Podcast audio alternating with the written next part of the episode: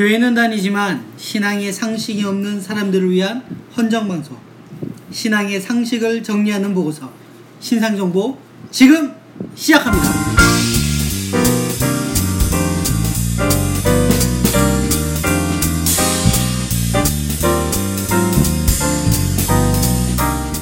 네 반갑습니다. 반갑습니다. 반갑습니다. 어, 얼굴 부자 피터 정 목사입니다. 안녕하세요. 신앙공수자 임장혜입니다. 안녕하세요. 이름은 있으나 없는 no name 조국사입니다. 반갑습니다. 시위쟁이 pro tackler 예능 담당 문도사입니다. 네 이번 주 한 주 고민해보는 이슈 주제가 뭡니까? 네, 소비, 분배, 소득, 그다음에 뭐죠? 불로소득, 최저임금. 최저임금, 뭐 이런 쪽입니다. 네 아마 어, 이번에 최저임금이 좀 올라서 네, 이제 여러 군데에서 좀 이렇게 볼멘 소리를 좀 하시는 부분들이 있어요. 그쵸. 사실 어떤 정책을 하나를 내면 이게 진리가 아니기 때문에 네. 모든 계층, 모든 사람들의 입맛에 다 맞출 수는 없죠. 그쵸. 불가능하죠. 음. 불가능하죠. 어, 그거를 어, 그 소리가 나왔다 해서 잘못된 것도 아니고 사실은. 그쵸. 음, 또 그것들을 어떻게 하면 지혜롭게 잘 어, 풀어낼 것인가 이것도 정부의 사실 목, 네. 목인 거죠. 여러 가지 소리를 음, 잘 녹여내는 것도 음. 그 역할 중 하나죠. 그 중에 이제 우리 영세업자 분들께서 이제 최저 최저 시급을 가지고 이제 지금은 좀 아닌데 음, 처음에 딱 나왔을 때는 최저 시급에 대한 이야기들을 너무 많이 하셨어요. 그쵸. 어, 특히 이제 대표 주자가 편의점 주들, 편의점 어, 우리 점주들. 어, 점주분들께서 하셨는데 어, 최저임금이 지금 저는 어, 부족하다고 생각하는지 아니면 많다고 생각하는지 어떻게 생각하세요? 저는 완전 부족하다고 생각하죠. 완전 부족하다. 네. 어, 어. 현재는 7,530원이잖아요. 네, 예, 예. 그리고 내년부터 시작될 게 예전 금액이 8천. 8,500원 30원인가 8,350원인가 음. 한 그러니까 10% 정도 증가하는 걸로 알고 있어요. 음. 그리고 이, 이 정부 약속이 2020년까지 만 원대를 이제 음, 네. 하겠다라는 게 이제 음. 공약 중에 하나였죠. 음. 저는 근데 그 대부분 말하는 이유가 이거예요. 아르바이트로도 먹고 살 수 있을 만큼 음. 이거든요. 그쵸. 저는 좀 아, 너무 안타까운 것 같아요.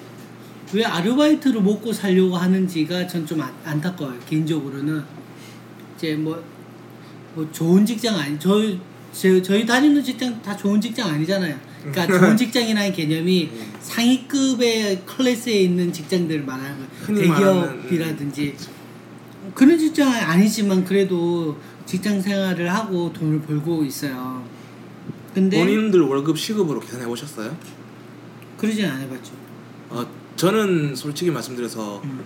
계산하면 시급 1,800원 정도로 음, 받고 음, 있습니다. 음, 많이 일을 하지 않아서 월급이 작은 거지 대우 자체는 음. 괜찮아요. 네. 아마 저, 뭐 저는 좀 더 될 수 있을 것 같아요. 네. 근데 뭐 그걸 떠나서라도 음, 음, 직장 생활을 하고 또 가, 자기가 버는 돈들을 벌고 그렇게 어, 생계를 유지했으면 전 좋겠는데 이 시대가 그래서 그런지 몰라도 무이 그렇게 밀어붙이는 느낌 있잖아요. 아르바이트를 해서 먹고 살아라 음. 라고 밀어붙이는 느낌이에요.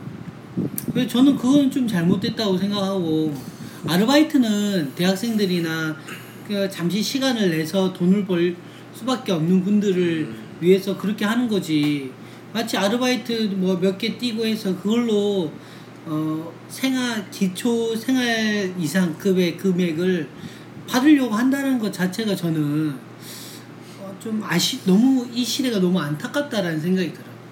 음, 여러 가지 요소가 있는데 음, 첫째는 뭐 해서 뭐 편의점이라든지 기타 여러 가지 아르바이트를 할 수 있는 곳에 그 일하는 주 대상자들이 음. 목사님 말씀하셨던 것처럼 대학생들이라든지 네. 그다음에 이직 간에 잠깐 시간 났을 때 잠깐 짬내서 일할 수 음, 있는 네. 그런 알바 거를 찾는 사람들이라든지 그런 사람들이 다수 대답 대부분 다수잖아요. 네. 예, 그랬을 때 대학생들을 예를 들었을 때 대부분 대학생들은 자기 용돈이나 또는 대학교 등록금에 보태어 쓰려고 알바하는 애들 사실 대부분이긴 해요. 네. 예, 그렇게 비율 봤을 때 그 아이들이 대학교 등록금 현재 우리나라 기준의 등록금이나 그 용돈 물가 기준에 했을 때 시급 뭐 7천 원 정도 선에서 되는 부분으로는 사실 힘들다는 거죠. 학업이란 부분도 같이 하는 친구들이기 때문에 네.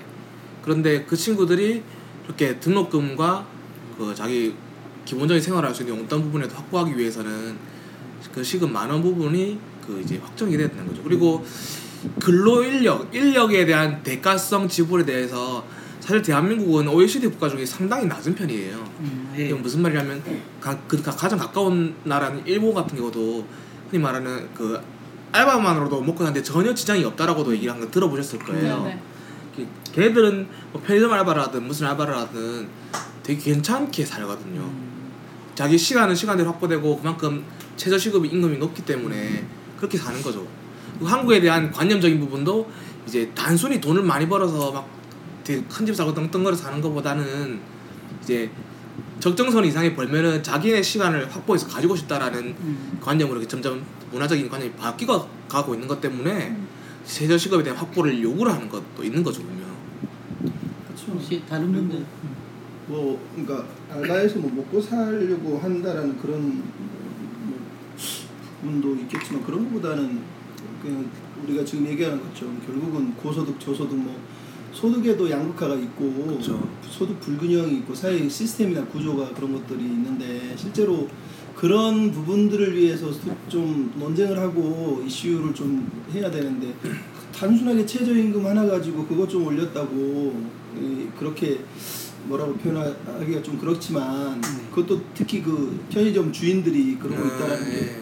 그러니까 누가 그러더니 갑을 병에 서 진짜 싸워야 될 싸움은 갑과 을의 싸움이 돼야 되는데 음. 을하고 병이 싸우고 있다라고 맞아요, 맞아요. 이 말도 안 되는 거 실제로 제일 손해를 그러니까 돈을 많이 뜯어가는 게 갑에서 을한테. 가져가는 돈인데 을에서 병한테 주는 그 시급 자체가 그렇게 많이 포함되지 않는 데잖아요 전체적으로 네, 따지면 그러니까 전혀 다른 싸움을 사실은 하고 있는데 논쟁을 이 보수 매체들이 이상한 쪽으로 옛날에 노무현 대통령 그 음. 몰아세울 때처럼 그런 식으로 맞아요. 몰아가고 있다는 게 안타까울 것 같아요. 그 다들 아시겠지만 재밌는 건 그거죠.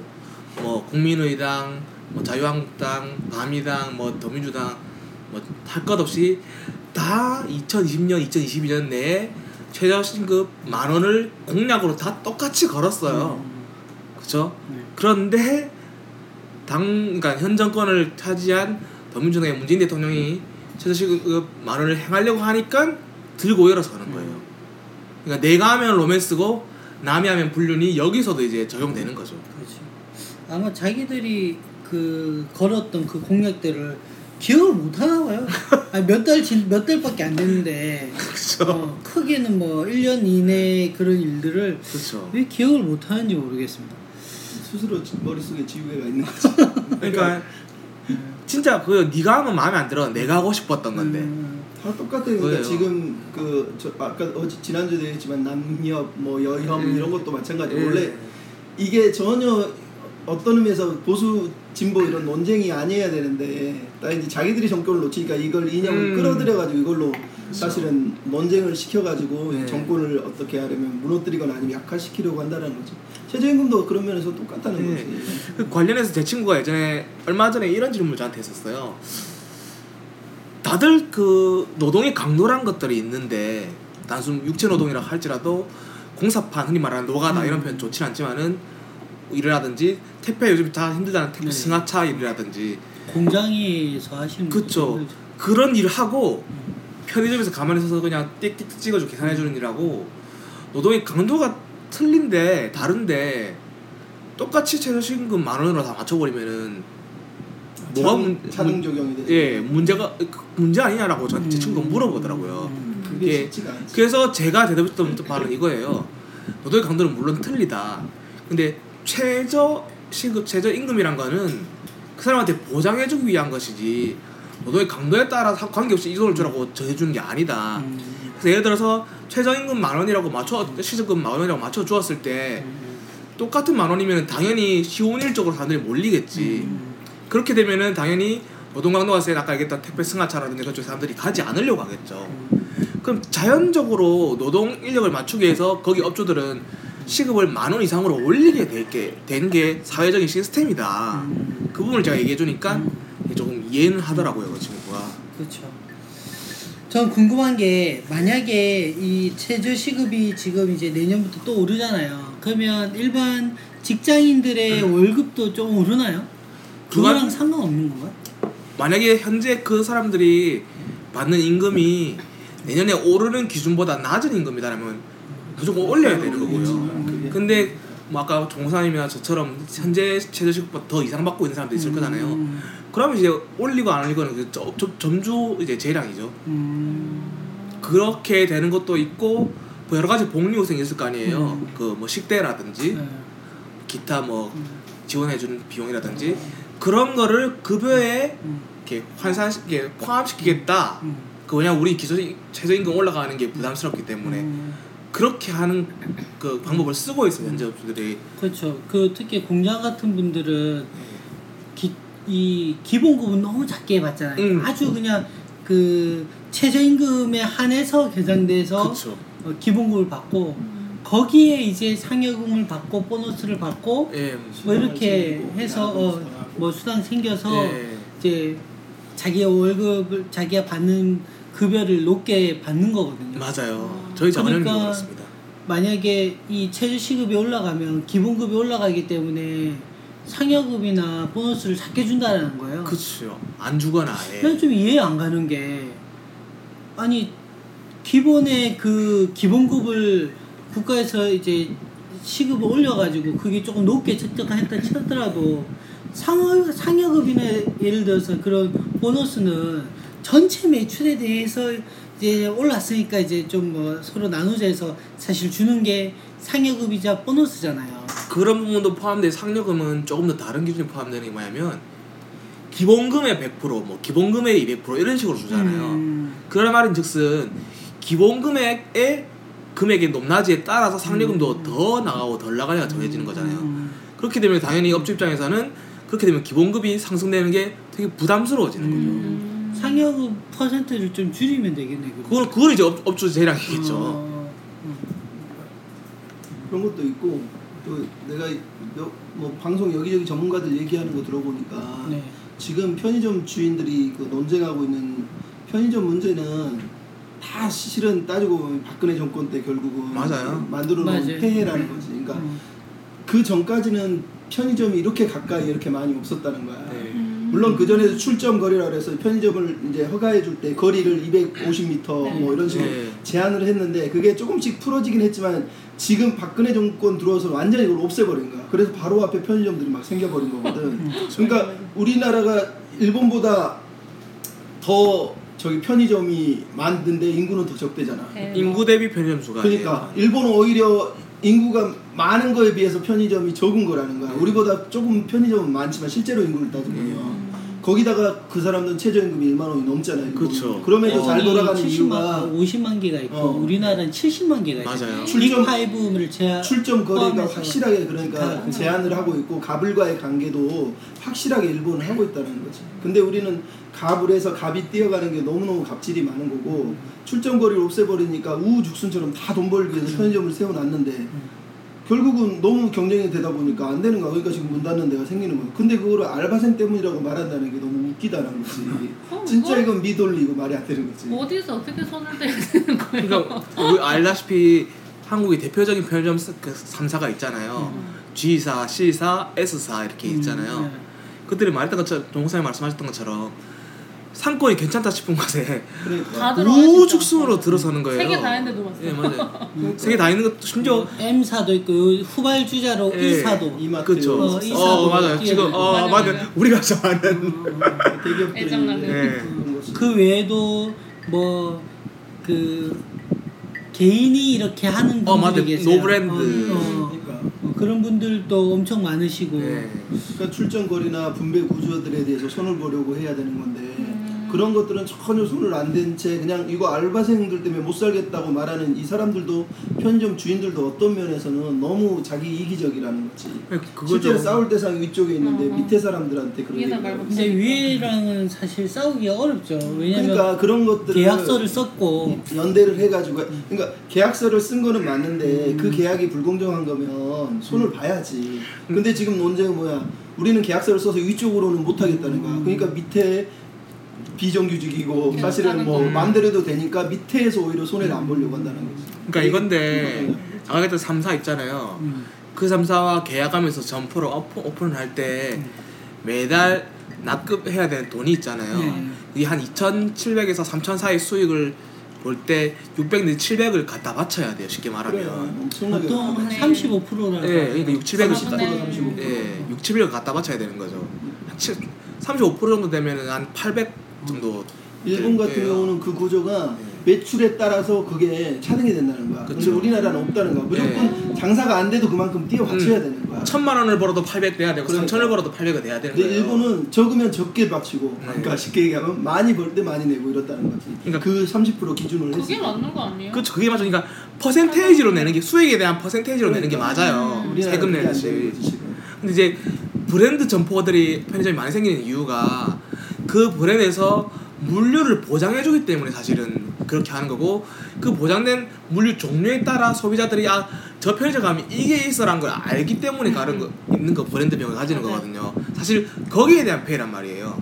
근데 이제 아까 얘기했던 정 목사님이 얘기했던 소상공 no brand 편의점이 생겼을 때 no brand 편의점에 대한 물류가 공급이 사실 잘 된다면 그런 부분도 이제 좀 줄 거예요. 아까 얘기했던 M 예 M 스탑 그 음. 편의점 있잖아요. 음. 거기가 정말 좋아요 사실 써보면 너무 맛있는 것도 많고 사람들이 잘 모르는 거 익숙한 데 가는 거예요 그냥 그렇지. 세븐이나 이런 데는 엄청 비싸잖아. 딴. 데서. 그 보통 우리가 그냥 눈에 보이는 데 가까운 데 가지. 가까운 데 많죠 근데 어, 그것들이 가까운 데. 그러니까 저희 집 근처도 차를 건 차도를 살짝 건너도 면 시. 있는데 이제 안 건 원래는 그 C가 생기기 전에는 음. 차도를 건너야 가거든요. 네. 그런데 C가 생 그 집 건너기 전에 생기기부터는 글로만 가요. 응. 음. 되지. 그냥 뭐. 이게 뭐 더 좋아서 뭐 물품이 뭐가 있어서 아니라 가까워서 어, 어, 가까워서 그냥 가는 거예요. 그 C와 C 사이에 이 집이 있- 있잖아요 그죠? 음, 그렇죠. 가운데 이런 시. 네, 콜라. 그 우리가 한번 저는 물론 이제 편의점뿐만 아니라 뭐 PC방이라든지 음. 각종 이제 아르바이트 거리. 하는 쪽에서도 어, 힘드실 것 같아요. 음. 업주 분들은 아무래도 올라가면 돈이 그만큼 어, 원래 뭐 PC방 또 워낙 경쟁 체제잖아요. 그렇죠 어, 그러다 보니까 어, 사람 수는 한정되어 있고 또 아르바이트는 안 쓸 수는 없는데 그렇죠 또 돈, 돈이 또 올라가면 그만큼 또 힘든 건 사실인 것 같아요. 근데 제가 왜 오늘 키워드에 굳이 불로소득을 넣었는지 아세요? 음, 아니요. 그거는 건물주에 대한 부분이 음, 언급을 빼놓을 수가 없기 때문에 넣은 거예요 그러니까 분배의 악구조가 있잖아 지금. 왜냐면 불로소득이랑 그 결국 뭐 내가 이래서 번 거야 그렇게 말할 수도 있는 건데 그건 사실 말이 안 되는 얘기고요. 어. 그리고 권리금이란 부분도 얘기를 하잖아요. 네. 그러니까 그 권리금을 챙기기 위해서도 이렇게 알바생들 짜내는 것도 있어요. 그러니까 그런 부분들에 대한 그러니까 윗선에서의 어떤 사회 구조적인 어떤 개편이라든가 아니면 규제라든가 이런 것에 대해 손을 대려고 그쪽으로 어떤 여론을 형성해 주는 게 맞는 건데 네. 자기들이 조중동이고 뭐 보수당이고 언제 최저임금 가난한 사람 언제 자기들이 뭐 편들어졌다 이제 와가지고 그쵸. 막 너무 어이가 없는 거지. 그리고 그 최저임금 올리는 거에 대한 소상공인들의 반발이라든지 겪게 될 어려움들을 완전히 무시하거나 신경 쓰지 않을 정도로 현 정부가 무식하지 않아요. 그래. 쉽게 말하자면 그런 정책을 내어놓으면서 알바생들 임금이 올라가야 되니까 순수익이 줄어드는 건 아니냐 걱정하게 될 거잖아요 당연히 예. 거기에 대해서 다른 부분으로 충당할 수 있는 방법으로 카드 수수료 인하라든지 기타 세금 게 할인 혜택이라든지 기타 부분 또, 또 지원 정책 부분을 아예 돈을 더 지원하는 부분이라든지 여러 가지 것들 많이 내어놨어요 근데 네, 아까 근데 조 목사님 얘기했던 것처럼 그런 보수 언론사들은 그런 부분은 전혀 언급하지 아무것도 않죠. 그러니까 지금은 하여간 그런 생각이 들어요. 그러니까 우리가 뭐 어떤 정책이 시행되거나 어떤 일을 하려면 그러니까 엄청난 고통을 감수하지는 않더라도 초기에 발생하는 어떤 고통이나 희생은 이- 있는 거거든요. 근데 그렇죠. 지금 이 시대의 사람들은 전혀 손해를 안 보려고 음. 아주 조금도 자기한테 유익이 안 되면은 거부하는 거죠. 그러니까 어제는 막 하다가 나한테 10원이 손해가 되면 그 순간 저 사람은 온수가 되는 그쵸. 그런 구조로 바뀌어 있다는 게 너무 불행하다고 생각해요. 참, 그, 그, 아까 말한 그 마지막 우리 불로소득 이야기하고 마쳤으면 좋겠는데, 네. 저도 뭐 본의 아니게 그 건물주죠. 어, 어, 건물주. 건물주 자녀님. 어, 또, 어. 한, 한, 한 그 건물에 한 팀은 받아, 받아, 지금 받고 있는데, 음. 2층 집이어서 2층만 받고 있는데, 조물주보다도 높으신 건물주. 음. 저희는 그 되게 저렴하게 받고 있죠. 아시, 그쵸. 아시다시피. 예.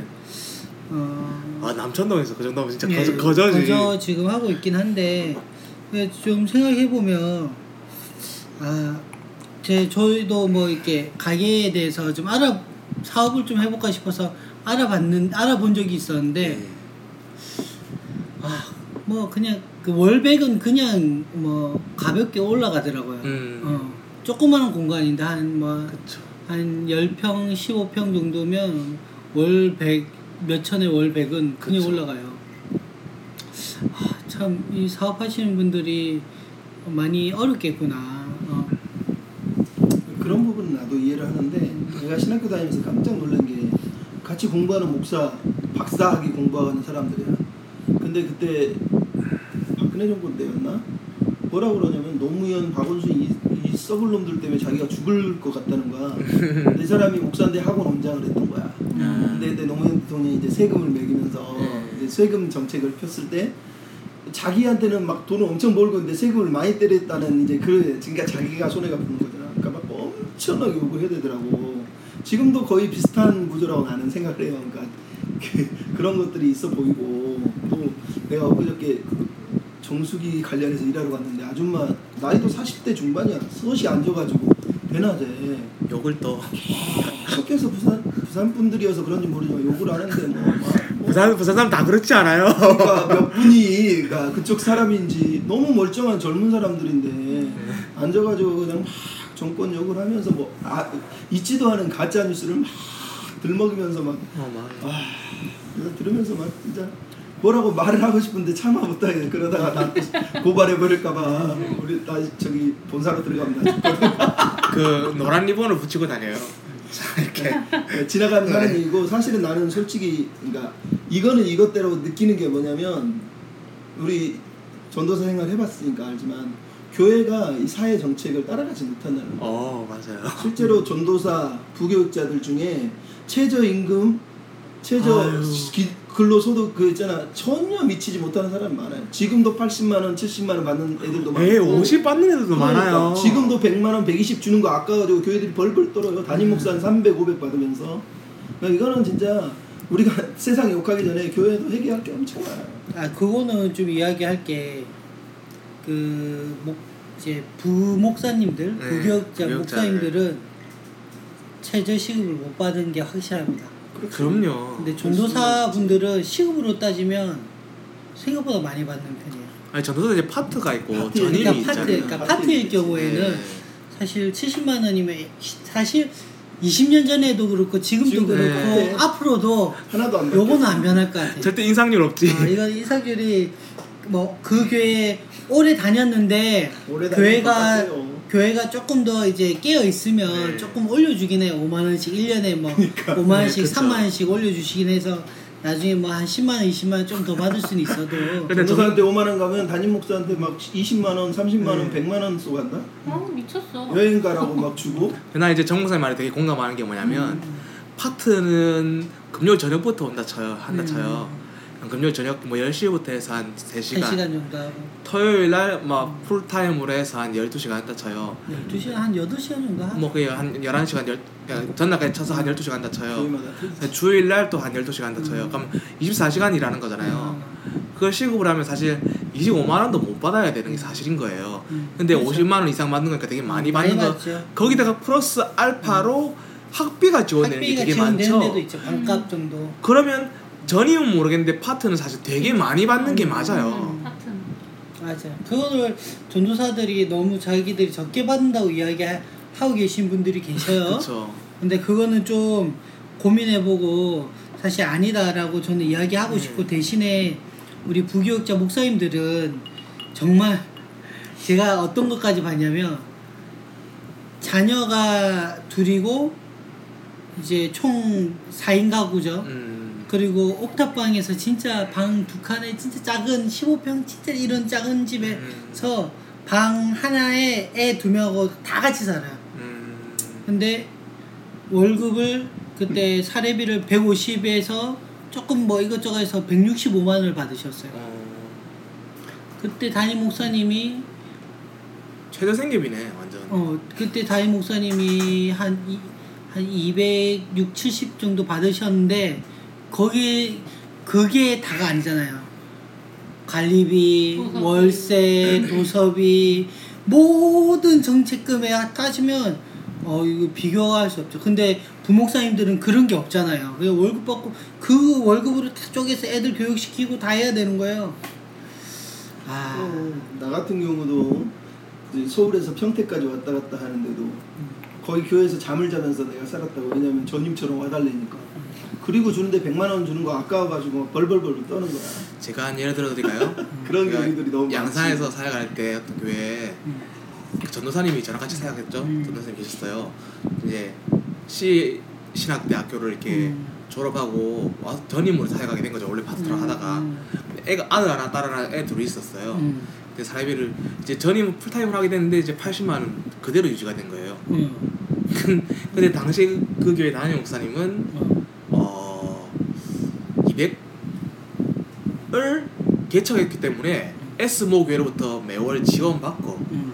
플러스 본인이 개척한 교회에서 100만 원을 더 받고 음. 플러스 판공비로 50만 원씩 음. 매월 음. 난 현금으로 달라 이래가지고 음. 350을 챙겨가는 거죠. 음.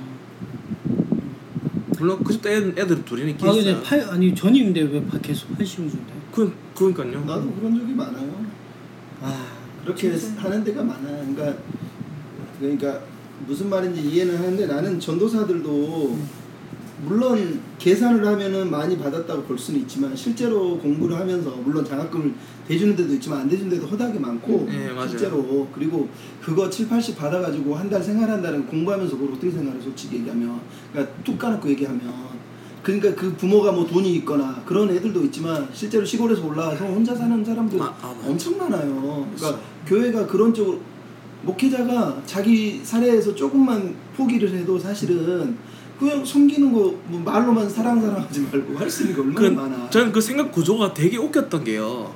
저한테 그런 얘기를 하시더라고요 한번. 내 나이 때 이제 그냥 목사님이랑 동갑이시거든요. 내 나이 때 지금 대기업에 뭐 대 그 과장 달고 이러면은 한 350, 400 받지 않나 이런 식으로 얘기하는 거예요. 음. 근데 막말로 우리나라에 대기업 과장들이 몇 명이나 되겠어요. 자기는 또 공부를 그 얼마나 대기업. 가장 정도면 더 받습니다. 그렇죠. 물론 이제 더 받고 과장이면 그 저는 그런 거 같아요. 300은 뭐 갑자기 이상한 제 거지. 교회로 넘어왔는데 예. 목회자분들이 그렇게 받을 수 있다고 생각해 저는. 예. 어. 따지고 보면 연차도 오래되셨고 음. 한데 호봉이 어디예요? 그렇죠. 근데 나 저는 그런 걸 떠나서 제발 좀 인원수에 맞게끔 가져갔으면 좋겠다. 어, 네, 교인 수에 맞게 어. 좀 했으면 좋겠어요. 더. 아니 제가 그 사역했던 교회는 한 팔- 제적이 한 80명 정도고 음. 예배 나오는 인원 그 사람이 한 출석 교인이 한, 한 60명 채 왔다 갔다 하는 교회예요. 근데 목사님이 300, 7, 80을 받으셔요. 거기 그러니까 기본 월급으로. 그리고 자기 연금으로 매달 100만 원을 넣고 어. 그 다음에 이것저것 이제 그때부터 판공비 같은 거다 음. 때려 박는 거죠. 여기 뭐 써줬어? 아니 아니. 신기하다. 프롬프트를 해주고 있네. 그 80명이 80명 제작이 80명이에요. 어. 저는 그 교회를 그래도 나름 많이. 다니면서 그럼 그런 게 많다니까. 어, 화가 확 났어요. 너무 이해가 안 가는 거예요. 그런 데 많아. 교회가 지금 빚도 있고 음. 막 휘청휘청하고 음. 어려운데 매달 그렇게 받아가는 거예요. 아, 무슨 진짜 교회를 사랑하는 사람이면 그럴 수 없다 저는 생각하는데 그렇게 하는 걸 보니까 왜냐면 자녀들도 다 컸거든요. 다 커서 아, 자기 그럼 거 하는데도 불구하고 하는 거예요. 그래서 저는 좀 난 그것들을 목회자분들이 생각했으면 좋겠어요. 예를 들어서 뭐 200명, 300명 되면 음. 인원수에 맞게끔 그렇게 책정하면 음. 돼요. 천 명, 이천 명뭐 하면 사람이 많지만 자기 월급을 낮춰서 네. 일반적인 그 다른 사람들이 좀 부교육자들 못 받는 어, 뭐, 부교육자들이나 또 있겠지만 자기를 기준으로 했을 때 일반적인 사회 통념으로 받을 수 있는 기준으로만 자기가 낮추면 돼요. 어, 공감. 더 받을 수 있겠죠. 사람이 많으니까. 그러, 그러나 사람이 없는데도 막 자기 이상의 높게 어. 책장에서 받는 분들이 허다한 거예요. 저, 교회들이. 저도 그랬어요 그러니까 교회들이 다 힘든 거. 또 이분이 중간에 10년, 20년 하다 나갔어. 그러면 그거 다 그 자기 퇴직금이 아니라 뭐지 나갈 때 받는 전별금 어 전별금으로 또 몇 억씩 어 그쵸 교회에 달라는 거야. 네. 80명 있는 교회에 수고했다고 그동안 고생했다고 어떻게 80 있는 명 있는 교회에 몇 억을 달라고 해요. 저기 줄 그것도 안 되는데. 부산 M현 교회에 제가 있다 왔잖아요 아, 네, 거기 이제 쫓겨나면서 그러니까 그만둔 게 아니라 쫓겨나면서 전별금적으로 한 2억 넘게 에이, 진짜 미친놈. 그런 데도 많아요 그런 데도 있고요 내가 난- 언급한 거 다 돌려받는 거야 그러니까- 말은 하나님께 드렸다 그러면서 지금까지 말한 많이 언급한. 그 담임 단목들은 그 교회 멤버가 아닌 거예요 쉽게 음, 말하면 그럼요. 그 교회 정보사님 표현을 하자면 그 교회 정말 사랑하는 마음이 없는 거죠 음. 점주인 거예요 점주 음. 그럼 자기가 빠져나가면서 권리금 챙겨 나가고 싶은 음. 거예요 음. 그런 거죠 쉽게 참. 말하자면 이 시대의 목회자들이 정말 정신 똑바로 안 차리고 이렇게 나가면 정말 한국 교회는 미래도 없고 사람들도 하나님을 알지 못하 더 이상 어, 하나님을 알지 못하죠. 그 불교 다니는 사람들도 절을 정할 때 스님을 보고 정할 때가 정할 때가 그쵸. 너무 많고 스님이 하시는 언행과 행동이 일치돼서 사람에게 감동이 되어서 그 불자 불자분들은 네. 끝까지 그 절을 이렇게 다니는 거예요. 맞아요 맞아요 평생 동안. 아니 세상도 그렇게 그런 식으로 가는데도 불구하고 얼마 이 전에 목회자들이 진짜 어, 그 저희 어머니가 다니는 교회가 이제 음. 똑같은 교단에 우리 교단에 우리 교단 나도 그냥 아무튼 그 교단에 그 개척하신 교회예요. 저 연산동에 있는데 예, 교인들이 자꾸 줄어들고 작으니까 이제 사례비 대기가 부담스럽고 힘드신 거죠. 네. 교인들 이런저런 얘기가 나왔나 봐요. 근데도 계속 그 목사님한테 요구를 하셨나 봐요. 음.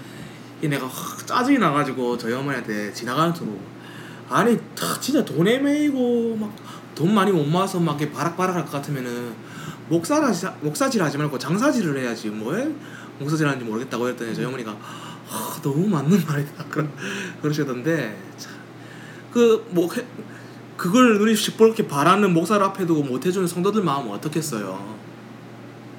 그 참 그렇습니다. 우리 좀 마무리하면서 이제 교회로까지 사실은 이건 생각도 안 했는데. 불로소득 얘기가 어, 하면서 이렇게 교회로까지 왔는데.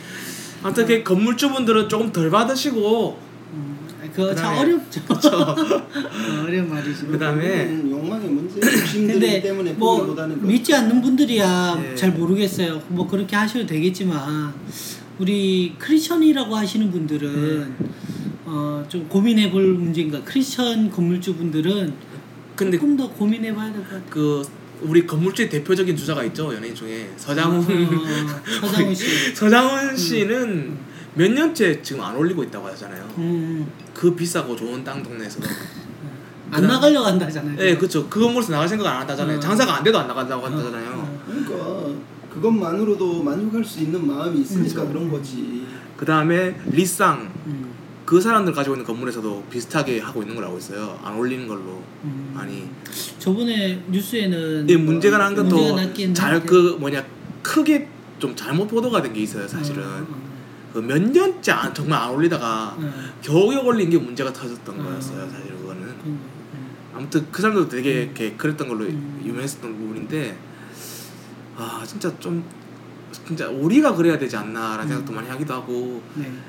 그 알바생 편의점 알바생들 대학생들 젊은 친구들 그 나이 드신 점주분들한테 다들 자기 자녀들하고 똑같잖아요. 음, 네, 자기 자녀들이 나가서 그런 취급받는다 생각하면 어떻겠어요.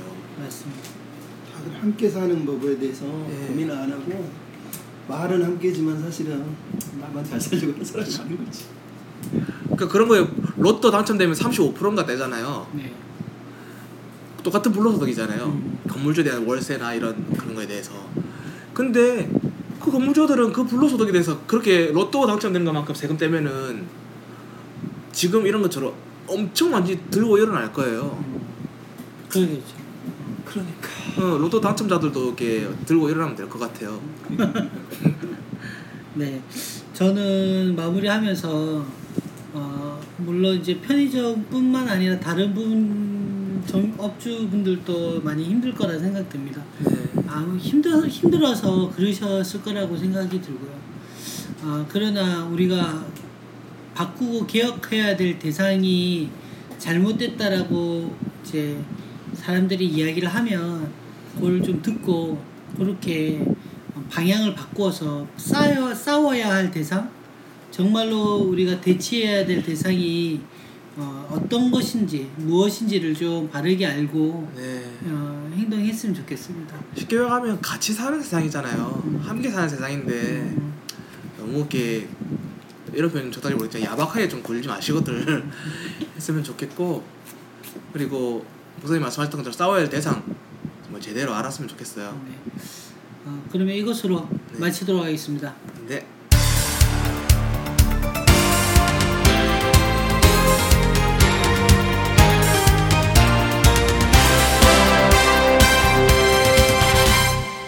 정서적으로 건강한 교회 우리 지금 몇 페이지에서부터 몇 페이지죠? 130페이지에서 139페이지까지. 9페이지까지 네, 죄송합니다. 저희가 읽었습니다. 뭐 먹고 계셔가지고 읽고 함께 나눠보도록 하겠습니다. 1. 자신의 느낌과 행동에 대한 정확한 인식을 키우라. 어, 그 전까지 기억하신지 모르겠지만 우리 방송에서 이렇게 다루었죠. 자신의 빙산 비율을 들면서 자신의 밑에 있는 그 위에 수면 위에 있는 거 말고 밑에 있는 부분까지 사실 다루어져야 된다 이야기하면서 이제 나니아 연대기에 나왔던 그 유스터스라는 꼬마애가 용이 되었을 때 그 벗기는 작업들 네. 음. 를 자기도 직접 해야 되지만 궁극적으로는 주님께서 마무리를 탁 해주셔야 된다. 뭐 이런 이야기들 어, 저번에 했던 것 같습니다. 그리고 나서 지금 오늘 이야기로 들어갑니다. 우리 읽으면서 한번 생각했던 것들 좀 나눴으면 좋겠습니다. 아 이번 부분 읽으면서 사실 이것도 마찬가지로 이 부- 작가는 약간 두갈식이 강한 것 같아요. 시작이 항상 정석과 예수님의 모습이 어땠는지 먼저 표현하고 딱 이제 고민을 들어가는 식으로 항상 하더라고요. 맞습니다. 그래서 보면은 이 131페이지에 예수님이 성경 가운데서는 어떻게 이렇게 감정적으로 이렇게 취하, 자신을 취하셨는지 언급해주고 시작을 하더라고요. 이렇게 보면은 131페이지 윗부분에 보면 성경은 예수님을 강렬하고 가식이 없으며 정서적인 경험의 소유자이며 망설임 없이 감정을 표출하고 다른 사람들을 당황스럽게 만들지 않으면서도 자유로우셨던 분으로 묘사한다. 주님은 감정을 억누르거나 누군가에게 전가하지 않았다.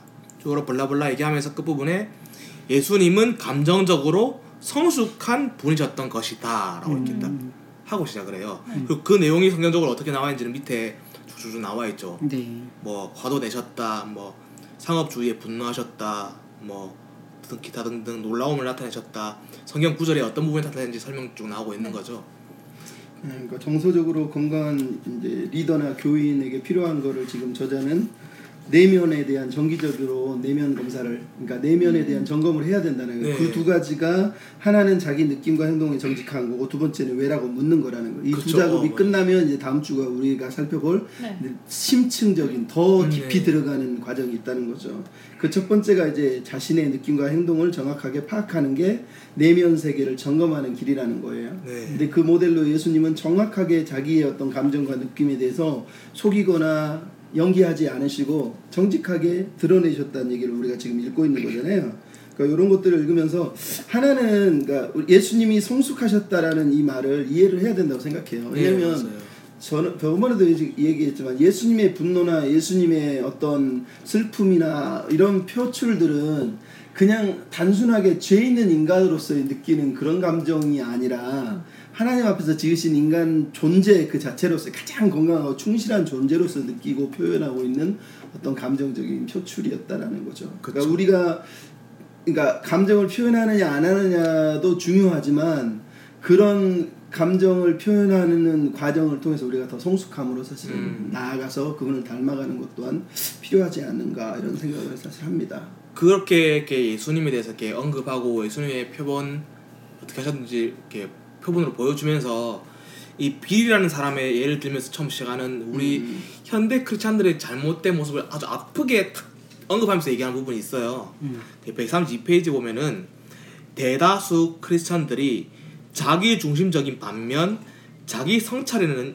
인색한 게 아닌지 정말 걱정스럽다라고 얘기하거든요. 네. 이게 사실 지금 현재 뭐 한국 비롯뿐만이 아니라 전 세계 크리스찬들이 이런 모습 정말 많이 보이고 있죠. 그 저는 걱정되는 것 중에 하나가 저 개인적으로도 음. 이 감정을 성숙하게 표, 표출하는 네. 것이 물론 이제 훈련으로 돼야 되겠지만 네.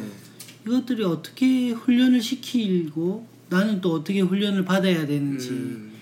내 감정 예를 들어 우리가 감정을 표출할 때에는 대다수의 감정의 표출은 어, 부정적인 영향으로 인해서 표출되는 거잖아요. 네. 힘들다, 짜증난다, 마음에 안 들다, 어, 어렵다, 뭐 이런 것들로 우리 감정이 이렇게 표출이 많이 되잖아요. 네. 물론 뭐 기쁘다, 어, 뭐, 뭐 그런 것도 있겠지만 대부분이 그런데 이것을 성숙하게 감정적으로 우리가 이렇게 나타날 수 있는 방법들이 어, 배우는 것도 못했지만 뭐 어떻게 우리가 그것들을 코칭해야 된다든지 그것도 잘 그거를 몰랐던 것 같아요. 코칭하는 일이 사실은 제 일이잖아요. 제가 지금 음, 하는 일이 음. 그런 부분을 코칭하는 거잖아요. 네.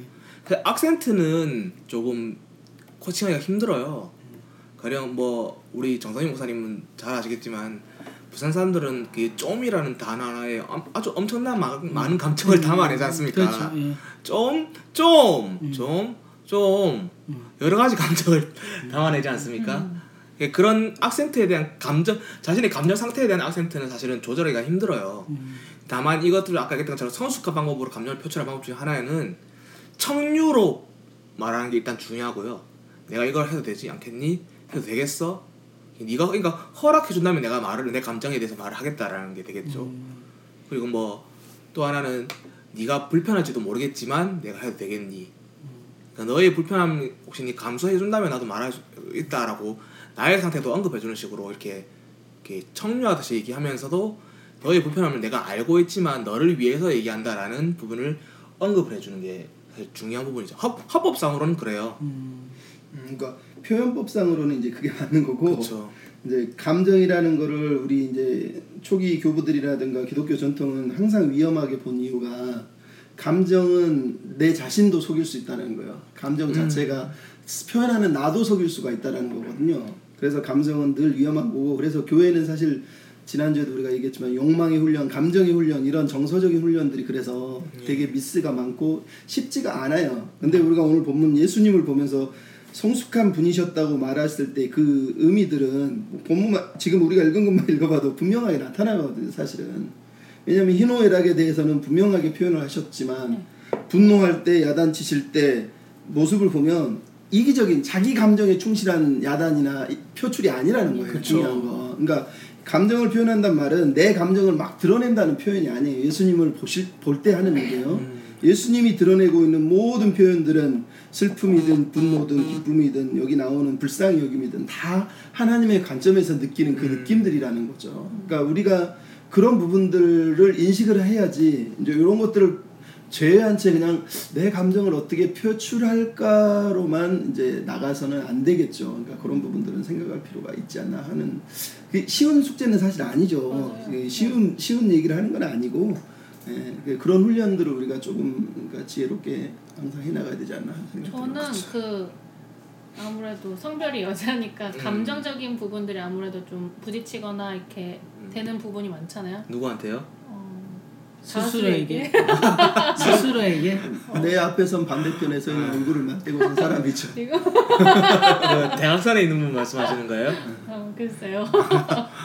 아 그런데 네. 저도 이제 그 화가 나거나 이런 거 있어서 좀 본질적으로 내가 무엇 때문에 화가 났는데 네.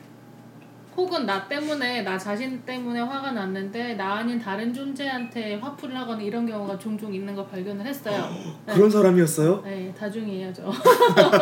근데 시간이 좀 지나고 나서부터 이거를 곰곰이 생각을 해보니까 아 내가 나 자신의 어떤 문제 때문에 혹은 이 사건 때문에 거기서 발생된 문제로 내가 지금 화가 나고 그게 해결되지 않아서 이런 건데 아 딴 사람한테 내가 이거를 화를 이렇게 넘겼거나 토스했거나 이게 음. 인지가 되는 거예요. 음. 그러고 나니까 그 같은 일에 있어서는 조금 이제 긴장을 하게 되는 것 같아요. 그러니까 음. 본질적인 문제에 대해서 뭐 때문에 화가 났는지 좀 곰곰이 생각을 해보면 그 쓰- 그러니까 불필요한 그 사람에게 혹은 뭐 말도 안 되는 어떤 다른 일에 쓸데없이 그런 화가 이렇게 잘못된 방향으로 가거나 이런 일은 조금 줄어드는 것 같아요. 그래서 음. 이게 저는 되게 마음에 와닿았던 게 자신의 느낌과 행동에 대한 정확한 인식을 키우라는 게 음. 네, 자신에 대해서 되게 잘 고민을 하고 알아야겠다는 생각이 많이 들더라고요. 그- 그쵸. 그게 바로 이제 두 번째 우리가 다루는 왜 음, 음, 그게 중요한 거 맞아요. 그러니까 그냥 표현하라는 게 아니라 왜 이 감정이 해봐야 느껴지는지를 되는 성찰을. 하고 검사를 해야지 음. 그때 정확한 정석적인 어떤 건강을 맞아요. 향한 길이 그쵸. 열린다는 거죠. 그러니까 아까 이제 우리 우리 임 여사님께서 이렇게 얘기했던 부분은 되게 잘된 케이스의 부분을 얘기했다면 아까 이제 빌에 대한 나쁜 그, 케이스. 그 케이스 얘기한 부분을 바로 이어 나오는 부분이 이렇게 보편적으로 지금 많은 현- 나타나는 현상들이 이런 거죠.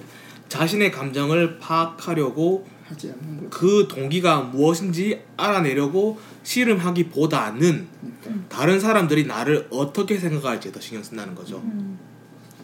이로 인해서 이제 그런 감정적인 오류가 이제 많이 생기는 네. 거죠. 그러니까 하나, 하나는 그런 이유들이 결국은 다 그러니까 이기적인 어떤 네. 마음 때문에 나오는 거거든. 아까 우리 서- 제가 잠깐 언급했지만 기뻐하는데 기뻐해주면 되는데 질투를 하고 네. 슬퍼하는데 슬퍼해주면 되는데 그거를 우습게 약점으로 받아들이고 이런 것들 배려를 했는데 그거를 당연하게 여기고. 이게 결국은. 감정을 수- 그러니까 나만 충실하면은 되는 문제가 사실 어떤 면에서 아니거든. 그러니까 교회가 그런 것들에 대해서 서로가 자기를 성찰할 수 있고 이게 이런 훈련이 필요한 거고 결국은 뭐 똑같은 얘기니까 그- 그, 기초는 우리가 아까 여기서 나오잖아. 똑같이 허물이 많고 연약한 존재라는 걸 수용하지 않으면 이 훈련은 불가능한 거죠. 우리나라 속담이 있잖아요. 사촌이 사면 어떻게 되죠? 사촌이 땅 사면 놀러 가지. 네, 사촌이 땅 사면 이제 복통을 일으킨다는 이제 음. 그런 속담이 있죠 우리나라에. 집만 좋으면 한 1박 2일 빌리려고 그러지. 그 저번에도 한번 이야기했지만 우리가 이렇게 나누고 제자 훈련하고 이런 일- 일련의 과정들 속에 어, 감정에 대한 부분들은 사실 다루지를 않았어요. 그렇죠 터치를 안 하죠. 어, 그래서 그런 부분들이 없다 보니까 우리가 그런 것들을 너무 소- 소외시키는 것 같아요. 음, 어, 그래서 그러다 보니까 공동체 안에 뭐 그런 상처나 연약함이 드러날 때 그걸 포용해주기보다는 약점이나 때로는 뒤에 수근거림으로 음. 이렇게 빠져버리거든요. 어 쟤는 좀 너무 이상하게 만 해. 그렇죠, 예, 피곤해 맞습니다. 뭐 이런다든지. 너무 예민해라. 어, 맞아 너무 예민해 그런 표현 많이 쓰죠. 음. 그러니까- 난, 나는 필리핀에 있을 때 교통사고를 냈어요. 어, 엄청나게 슬펐거든. 네. 남 우리 담임 목사님도 목사가 말이야 교통사고를 내고 그러면서 막 뭐라고 그랬거든. 음. 근데 되게 슬펐는데 우리 이 성인 목사는 그때 그런 연약함을 보고 위로 위로가 됐다고 비슷한 얘기를 한 적이 있었어. 내가 그때 위로가 목사님을 됐어. 목사님을 신뢰하게 된 이유 중에 하나가 어. 가장 강력한 이유가 그거였어요. 그 필리핀 그때 당시만 해도 필리핀 조금 외곽은 가로등도 없어요. 불도 오. 없고 어둡고. 우리처럼 그냥 신호등도 거의 어, 없어. 그러니까 치면 응. 그냥 톡 끼면 돼. 아. 어. 그럼 나만 모른 체 하면 끝나는 일이야. 그런데 이 목사님은 거기에서 이제 이제 드러내고 끝까지 책임을 져서 어. 이제 다 풀어내셨어요. 돈도 들어가고 뭐, 그 뭐 그분 섭외한 분 아니에요? 모르겠어요. 그 그런데 그런데 그 1년의 과정을 제가 옆에서 그때 쭉 지켜봤잖아요. 왜냐면 법 절차도 너무 복잡해요. 외국이니까. 음 그렇죠. 어. 그런데 그것들을 그냥 인내하면서 어, 사과할 거 빨리 사과하시고 풀어낼 거 풀어내고 어, 또 돈이 없었던 시절이 지금도 없으시지만 그때는 더 없었던 시절이셨어요. 그러다 보니까 그런 문제들도 많이 고뇌하시면서 네. 그런 과정을 보면서 아 제가 저 같았으면 저는 좀 이렇게 어려운 문제가 있으면 피해버리는 스타일이거든요. 어, 회피형. 네, 해피형이에요 저는 원래 아, 아니면 은둔형이라든지 어. 약간 그런 식인데 그때 제가 좀 도전을 받았어요 아 저렇게 딱 쓰시는구나 음, 그 이건 완전 번 얘기 갑자기 번의 이야기지만 어, 그런 이제 일련의 일들로 제가 이제 목사님을 좀 그때 신뢰하게 되고 따르게 됐어요 그러니까 조 목사님이 두려움으로부터 도망치지 않았다는 음. 그런 것이 계열한. 아니 그러니까 나는 그냥 느끼는 거를 그냥 표현했는데 그거에 대해서 반응이 다르더라는 거지. 그렇죠. 음, 그러네. 그 그래서 이제 오늘 또 쭉 내려가지만 어, 그래서 교, 여기에 나왔던 비례 상황처럼 네. 아마 책을 보시면 아시겠지만 어, 우리 각 개인이 각 교인들 한 명 한 명이 이, 이 감정에 대해서 통찰하고 찢어지고 무너지는 사건들이 있어야지만 이 상황들을 이해하는 거예요. 그러니까 예를 들어서 나는 돈을 잘 벌고 있고 잘 나가고 잘 나가고 있어. 어려움 따위야 뭐 돈 주고 해결해 뭐 이러면 이, 사, 이 인간 실존에 대한 이 아픔과 슬픔 그리고 어떠한 상황에 대해서를 이해를 못해요. 그렇죠. 그러니까 너는 못하지. 긍정적인 마음이 없어서 그런 거야. 막 이딴 이야기를 하는 거예요. 그런 감정적인 부분을 지나치게 다루는 말하는 단체가 이제 Y 이제 선교 음, 단체가 네. 있지 않습니까? 음, 흔히 그들이 쓰는 표현 중에 쓴뿌리 음. 뭐 상- 너무 오버하는 거야. 그쵸. 진짜. 그렇게 좀 지나치게 이제 표현되어 있는 반면 이렇게 언급해왔던 것처럼 보편적인 한국 교회는 또는 그 보수교단 교단들은 너무 지나치게 감정적인 표현들을 좀 이제 수준 낮거나 천대시 여기는 성향이 강하죠. 감정 자체를 정죄해 예, 버리니까. 철학적이거나 이렇게 철학적인 부분이라든지 뭐그 그 플라톤의 이렇게 이데아적인 부분 이렇게 막 들어오면서 너무 감정적인 표현이 이렇게 전한 것으로 여겨지기 시작하면서 좀 무시되기 시작했죠. 그렇죠. 하여간 감정 문제는 어떤 면에서는 쉽지 않아요. 그러니까 청년들이 보면 그러니까 되게 이기적인데 그런 사람들이 또 교회 가서 예를 들어 그 뭐 마커스라든가 이런 데 가면은 다 그냥 완전히 성교사 나갈 것처럼 다 막 손 들고 막 울고 찬양하고 교회 밖에만 나온 또 딴 사람이 된 그런 현상도 결국은 감정이 제대로 훈련되지 않은 거거든요. 그러니까 오히려 하나님께 손들고 울 때는 그게 정직한 것처럼 느끼고 실제로 사람과의 대면에서는 자기를 속인단 말이죠. 정직한 대면을 안 하는 거지. 그게 유명 가수들 콘서트 거하고 뭐가 똑같이 다르죠? 그러니까 나랑 아무 상관이 없는 사람이지만 팬덤에 의해서 네. 그냥 그 사람이 얼굴도 만난 적도 한 번도 본 적도 없는데도 불구하고 그렇죠. 그 사람이 모든 걸 다 알고 열광하고. 울고 웃고 한다라는 게 얼마나 우리가 그러니까 대리만족이라고 표현해야 되려 나 뭐라고 표현해야 되려나 감정의 배설이라고 표현할 것 그러니까. 그러니까 엑스타시 뭐, 뭐 다른 표현은 좀 그렇고 하여간 저는, 저는 그렇게 표현해요. 어, 감정의 배설이라고. 그러니까 그런 식으로 자기 만족을 느끼는 거죠 사실은. 예.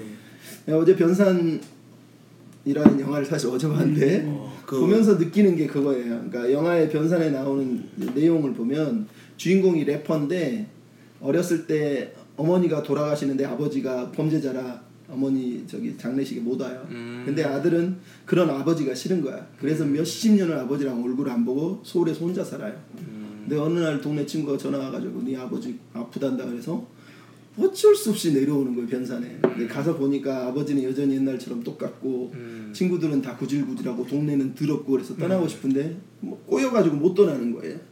근데 그런 과정에서 이제 김고은이가 이제 박정민이라고 하는 주인공한테 하는 얘기 중에 하나가 뭐냐면 뺨을 때리면서 비겁한 새끼 그러면서 음. 너는 어 항상 도망 다녔어. 음. 너는 항상 대면하지 않으려고 했어. 네가 대면했으면 이런 결과가 안 일어났을까 그러거든요. 음. 근데 마지막 영화 마무리에 가면 이제 아버지와 아들이 정면으로 충돌하면서 대면을 해요. 네. 자기 감정을 다 폭발하거든. 아들은 왜 아버지가 싫은지, 아버지는 왜 못 왔는지 네. 설명을 하면서 그게 이제 조금씩 해소가 되는 걸 우리가 봐요. 근데 이게 얘랑 똑같은 상황은 아니지만 감정을 다루는 부분에서 네, 네, 대면한다라는 거 그러니까 정직하게 그것을 표현하지 않기 때문에 드러나는 환경 문제들이 많거든요. 그러니까 그것이 필요하고 왜 그걸 느꼈을까 이제 그런 것까지 이제 들어가는 게 교회에서도 사실은 많이 필요하지 않나 생각을 다시 하게 됐더라고요. 방금 목사님 영화 얘기를 쫙 들으면서 어떤 생각이 들었냐면 경상도 거기 남자분이니까 더 공감하실 거예요. 감정에 대한 대면 내지 표출이라는 부분이 익숙하지 않잖아요. 음. 그렇죠. 그것들이 아주 자연스럽게 어릴 때부터 익숙해졌다면은 음. 그 영화에서도 그런 일이 생기지 않았을 것이고 그렇죠. 그러니까 깨어진 가정이기 때문에 결국은 예. 계속해서 숨는 거지, 피하는 거지. 갑자기 네. 생각나는 게 그 사역 저는 이제 서울에 주로 사역을 많이 해왔잖아요. 네. 근데 확실히 아이들이 이렇게 그거를 받아들이고 다가오는 방식이 달라요. 그렇지. 어, 그러니까 우리 이제 집회 때나 이래도 서울 친구들이랑 이제 서울에서 집회할 때는 처음에는 좀 다들 이제 서먹서먹하지만 음. 이제 하루만 딱 지나면 바로 다음 날 되면 바로 바뀌어요. 이거 진짜 이 이렇게 반응하는 그 음. 제스처들이 네. 되게 이렇게 활짝 열려 있고 어, 바로바로 어, 바로 바로 나오고 이러는데 부산은 아 진짜 박수 치지도 않고 그냥 멀뚱멀뚱 쳐다만 보고 있는 건지. 부산 사람들이야. 음. 부산 남자들 그 그렇게잖아. 갑자기 그게 생각이 아니 났어요. 아니겠지만. 그러니까 이제 꼭 부산에 제가 중고등학교 때도 외부 이제 뭐 집회 때나 이럴 때 외부 사역자들이 오면 꼭 하는 말이 그래. 부산에만 오면 힘들다고. 네, 감정 표현이 안 어, 되니까. 이게 안 되니까 힘들지. 마찬가지인 것 같아.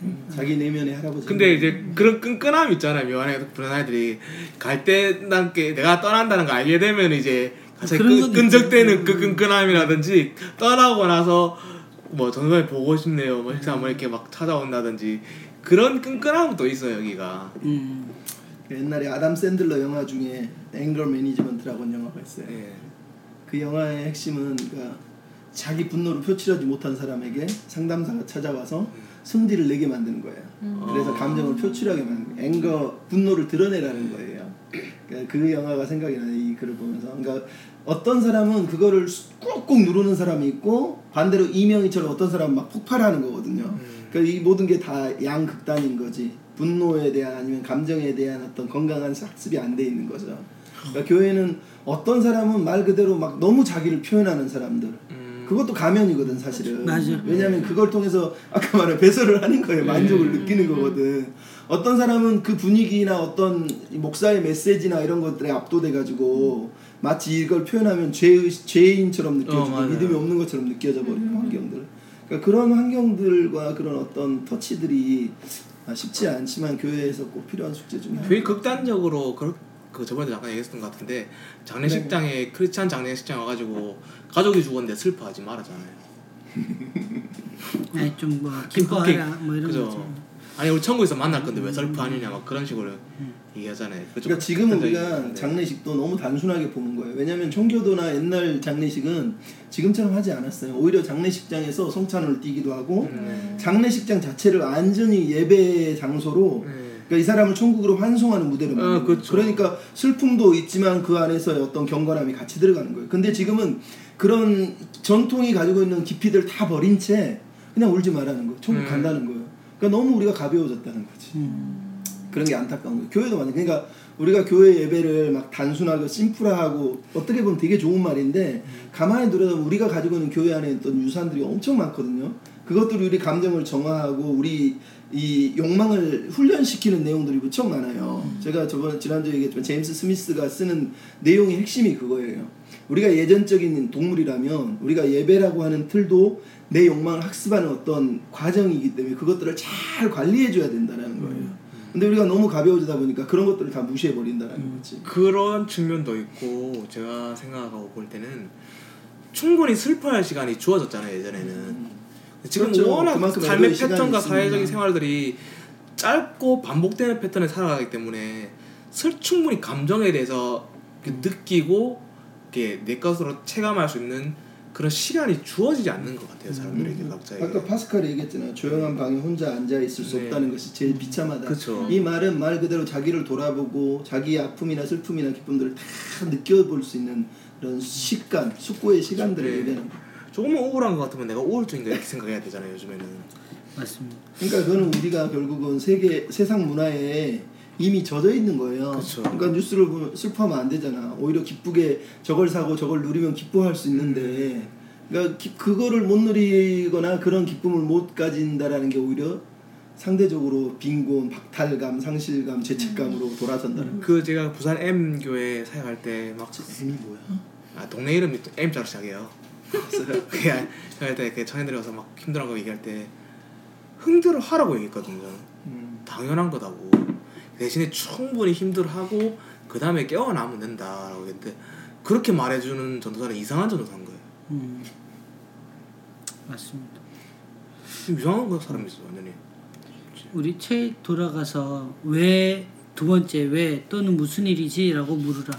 그냥 아예 중요한 부분. 어, 자기를 돌아볼 수 있는 시간을 가지라는 거예요 결론은. 음. 그 앞에는 자기에 대해서 인식을 좀 키우고 네. 어, 그리고 나서. 왜 왜 그런가 내 인식이 왜 이렇게 돼 있는가라고 물어보는 것이죠. 어.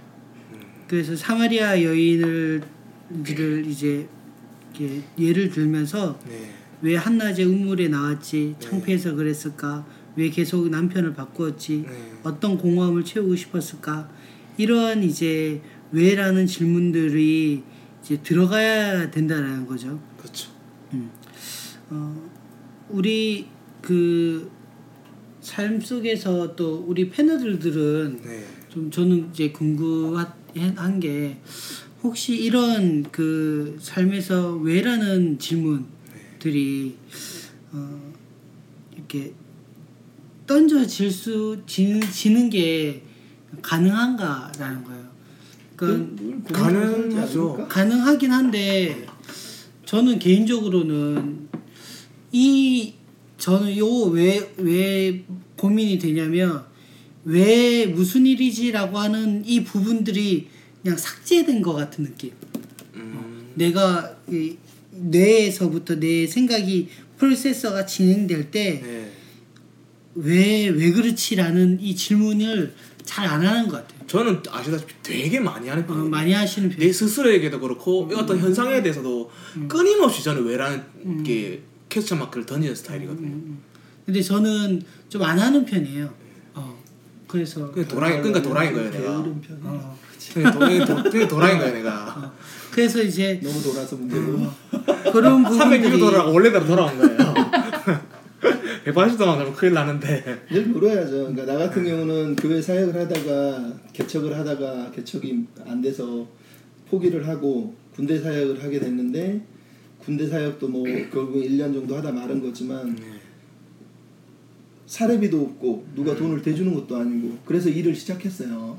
그러면서 그게 벌써 2년이 넘어갔지만 내가 이거 이 일을 왜 해야 될까? 왜뭐 때문에 이 일을 할까? 이걸 안 하면 안 되나? 음. 이거를 왜 해야 되지? 교회 사역을 하면 안 되나? 수많은 생각을 했어요. 음. 그러면서 아 내가 이 일을 하면 사람들이 어떻게 생각할까? 내가 이 일을 하면 나를 목사로 여길까? 막 이런 생각들. 아, 그러다가 이제 결론을 내린 게 하나님이 일을 얼마나 사랑하시는지. 음. 그러니까 내가 목사이기 때문에 그런 부분을 못 본 거지. 음. 실제로 일이라고 하는 부분에 대해서 하나님이 그 일 속에서 그 일상 속에서 내가 하나님을 의식하며 사는 그거 자체에 대해서 하나님이 얼마나 기뻐하실지를 내가 돌아보지 않았다라는 거죠. 음. 단지 나는 목사인데 일을 해야 돼라는 생각에만 사로잡혀서 어 이- 그런 게 있었다라는 거예요. 그러니까 그런 생각을 하면서 내 마음을 많이 추스렸죠. 그래서 지금도 일을 하지만 일하는 것 자체에 대해서 저 사람들이 나를 어떻게 생각할까 이런 거는 이제 전혀 없어요. 단지 지금 상황이 이래야 되는 상황이면 감사하면서 하면 되지. 그래 해보자. 뭐좀 어려운 어려운 대로 살면 되지. 어? 내가 하나님을 의지하느냐가 더 중요하지 않느냐라는 이제 질문과 답을 스스로 했던 것 같아요. 그러니까 제가 먼저 하면 제가 아까 왜 왜가 왜 저한테 빠졌냐라고 하면 네. 저는 개인적으로는 좀 공감 능력이 떨어져요. 음. 개인적으로는. 그러니까 어떠한 그 사건이 있으면 그냥 좀 냉철하게 그냥 보고 말뿐이지. 이 제가 왜 왜라고 빠졌냐면 아 왜 그랬을까? 이 지금 요 그런 거잖아. 왜 그랬을까? 얘는 왜 이렇게 늦을까? 얘는 왜 아플까? 이런 생각을 잘 안 해요. 그러니까 얘는 뭐 이래서 아픈 거지 그냥 그럴만 하겠지. 그럴만 하겠지 이렇게만 느껴요 내가 제가 원래는 공감 능력이 좀 떨어져요 예. 근데 이제 뭐 아내를 만나서 그나마 좀 많이 변화되긴 했는데 음. 그래도 어, 어떤 그 어떤 다른 타인에 대한 공감 능력이 떨어져서 음. 타인을 왜냐면 왜라는 질문이 있- 있는 게 타인에 대한 관심이거든요. 그쵸. 어 얘는 왜 그럴까? 얘는 왜 이래서 나는 뭘 도와줘야 될까? 뭐 이런 거를 사실은 저의 약한 부분이거든요. 음. 그런데 어 이- 이걸 보면서 아, 이 왜라고 묻는 것이 아 나에게도 좀 이렇게 훈련돼야 되는 부분이구나 다시 한 번 더. 와이 성교단체 갔다 와요. 아 그러니까 영어 바뀌어오는 거 아니에요 그럼?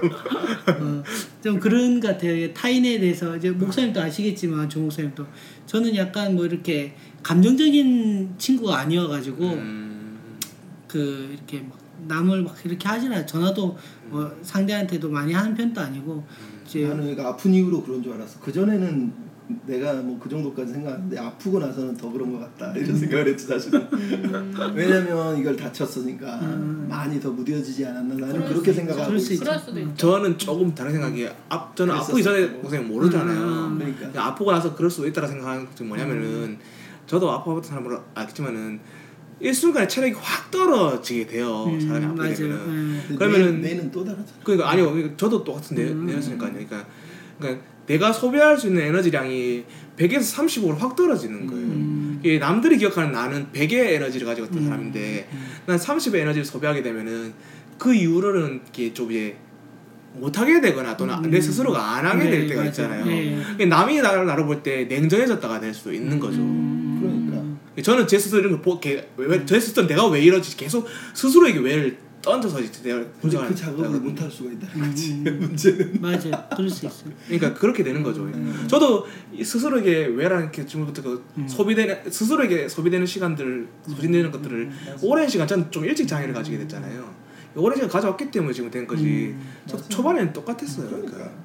그래서 그런 훈련이 필요한 네. 거고 맞아요. 레리 크레비스는 아담의 침묵이라는 책을 보면 인간의 문제를 묻지 않은 거라고 얘기해. 묻지 않은 거. 왜 하나님이 이렇게 했는데 왜 나는 이걸 지금 먹으려고 하지? 질문을 하지 않는 거. 어 맞아요. 그걸 원죄라고 했다. 하와가 주는데 먹을까요, 어. 뭐랄까요? 물어봤어요. 왜 하나님 말씀 들었는데 질문하지 않냐는 거야. 음. 그러니까 마찬가지지. 왜라고 우리가 물어보지 않는 데서 문제가 사실은 많이 시작되고 있는 거지.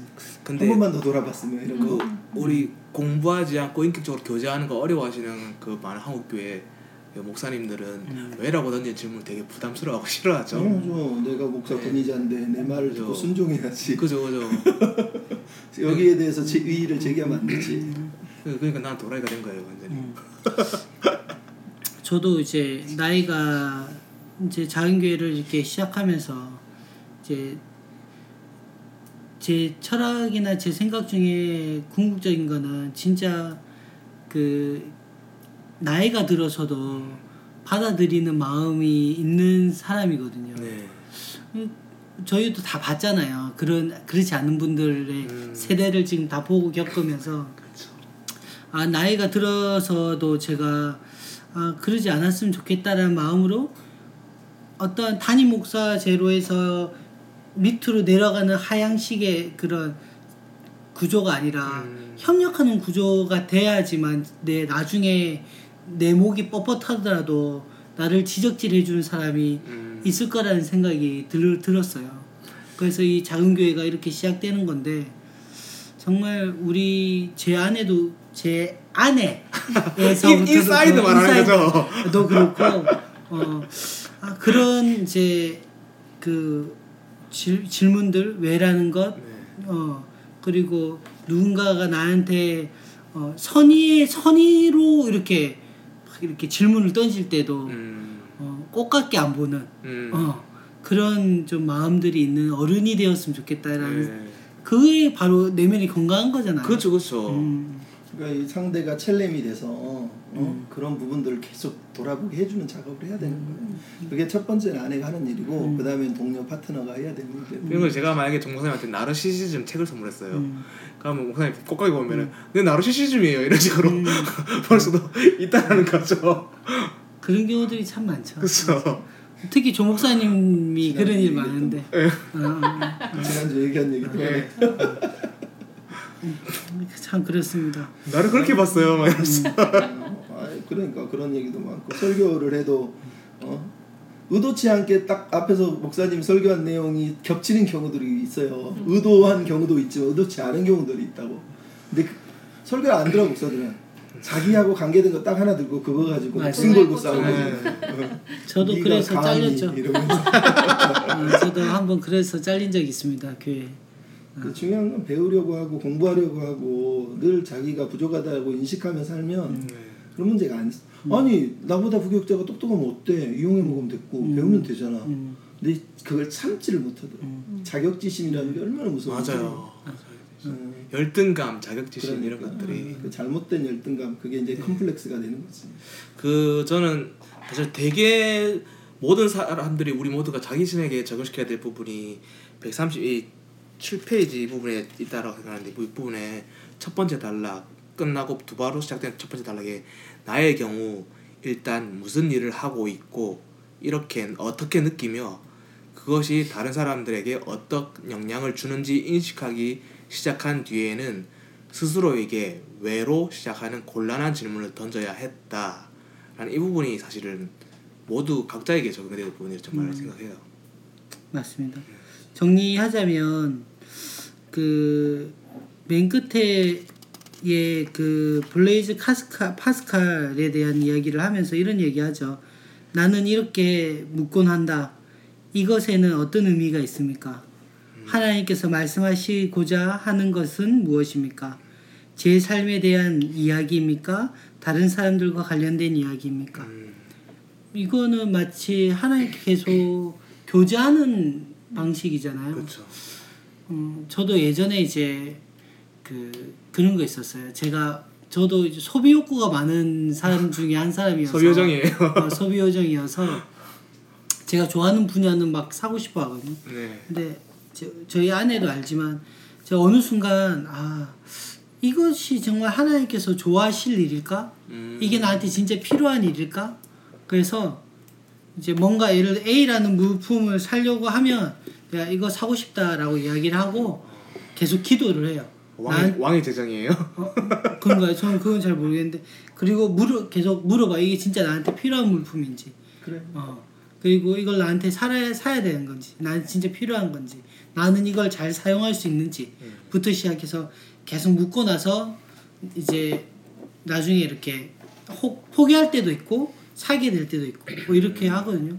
근데 중요한 거는 그걸 사고 안 사고가 아니라 그 과정에서의 교제인 것 같아요. 어. 어, 어, 하나님과의 교제인 것 같고 그 저번 주에 제가 감기가 걸렸잖아요 네. 말씀 때 네. 아, 은혜 은혜 받은 거 아니었어요? 아, 감기가 걸렸어 아, 아, 나 은혜 받은 걸로 알고 있는데. 야. 진짜 가기로 나는 믿었네 어, 그런데 이제 그때 와닿았던 저한테 개인적으로 안에 들렸던 음성이 음, 저는 나름대로 성경을 많이 읽었다라고 자부했던 사람이고 음, 그래서 나는 지금은 그렇게 많이 안 읽어도 된다라고 생각하는 음. 사람이에요.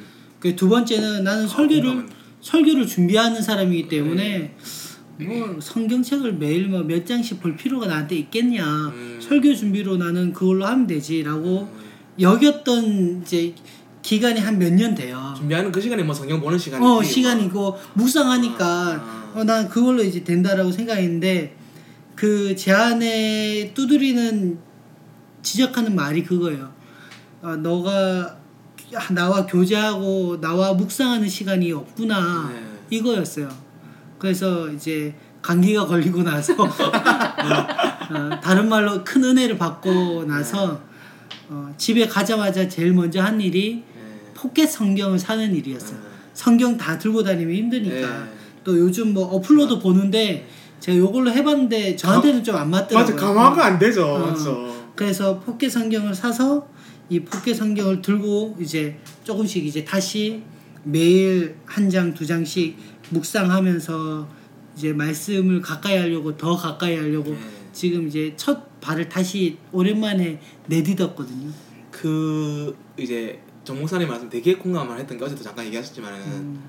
그뭐 사역자로서 설교를 준비하고 또 나름 많이 봤다고 생각했으니까 뭐 맨날 뭐 찾아보고 그냥 음. 해야 되겠다는 생각을 객관적으로 구체적으로 가지지는 않았지만 은연중에 그렇게 생각이 들었던 적이 있었어요. 음. 근데 그게 이제 정 목사님은 좀 빨리 음. 부딪혔 아 이게 예수 믿는 사람이 아니구나 음.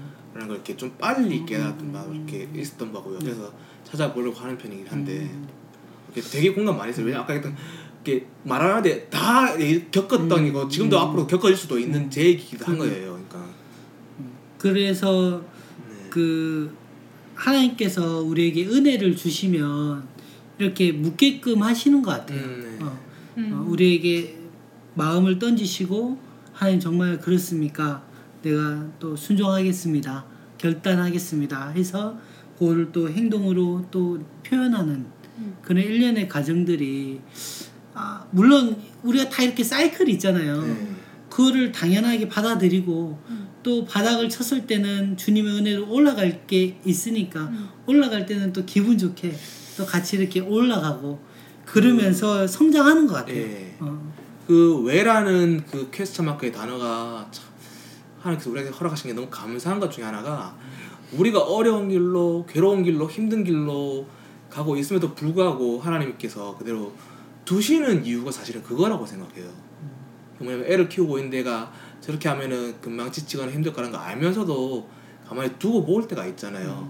뭐 흔히 말하는 기어봐야 하지 알지라는 음. 말로 이렇게 안 하- 아예 막 알아먹을 수도 있지만은 어느 정도 제가 죽을 정도라든지 크게 사고 날 정도가 아니라면은 약간 뜨겁다는 걸 느껴보는 것도 괜찮잖아요. 음. 그래 뜨거운 거에 그쵸. 인지가 생기니까. 예, 그런 것처럼 이렇게 그때 아 뒤고 나서 만약에 제가 하- 하나님한테 질문 왜왜 왜 이렇죠라고 질문하면 하나님 참 즐겁고 기쁠 것 같아요. 왜냐면 그걸로 인해서 설명도 하나님 해줄 수 있을 것 아픔으로써 얘기할 수 있을 것 같은데 뒤고 나서 아 왜 뜨겁게 해요? 막 이렇게 신경질을 내거나 화를 냈다 봐요 만약에 하나님한테. 그러면 끝나는 거죠. 그래서 바로 단절되는 거죠. 하나님은 그때 힘든 순간에 뜨거웠던 순간에 아팠던 순간에 왜 이렇게 됐을까요라고 대화하기 원했을 것 같아요. 그게 기도인 거고 스스로 돌아보는 거고 그 감정에 대한 걸 스스로 이렇게 돌이켜 보는 그런 과정을 하나님께서는 그런 과정을 우리에게 원하시는 것 같아요. 어, 보면 근데 뛰고 딱 뜨거워 나서 왜 뜨겁게 만들었어요? 막 화내고 하나님한테 원망하고 뜨거운 걸 치워주시지 예. 막 이렇게 왜 안 가로막았어요? 막 이러고 얼마나 짜증날까요, 하나님? 하여튼 이제 마무리하면서 아, 우리가 어, 정서적인 부분들도 이제 한 중반쯤 이제 돌아 이제 들어가고 있는데 어, 우리가 안에 정말 다루어 신앙인으로서 다루어져야 될 부분들은 물론 지적인 것도 있고 예배적인 것도 있지만 네. 또 한편으로는 어, 함께 살아가는 이 공동체 교회 속에서 반드시 이 감정적인 음. 것이 다루어져야 되고 특히 오늘은 어, 정말 내가 왜 교회에 늦지? 어, 나는 왜 외배 시간에 한 10분 정도 일찍 와도 되는데 왜 맞춰서 올라가다 보니까 늦을까? 나는 우리 있는 사람 없잖아요. 어, 뭐 그렇죠. 아, 근데 아니 질문을 해보는 거죠. 어, 질문을 해보는 거죠. 어, 제가. 다, 다음 주에 늦을 테니까 질문해 주세요. 왜 나는 왜 나는 뭐 이런 일에 화를 충동적으로 좀 내는 편이지? 네. 어, 나는 왜 이런 부분에서는 하나님께 의지하지 않지? 음. 뭐 이런 종류의 아. 어, 질문들을 좀 스스로에게 던지면서 아까 말한 그게 기도로 이렇게 이어진다면 네. 이번 한 주 또 풍성한 은혜가 있지 네, 않을까 맞아요. 네. 어, 기대됩니다. 그러면 우리 이것으로 오늘 방송은 마치도록 하겠습니다. 그렇습니다. 수고하셨습니다. 수고하셨습니다. 끝.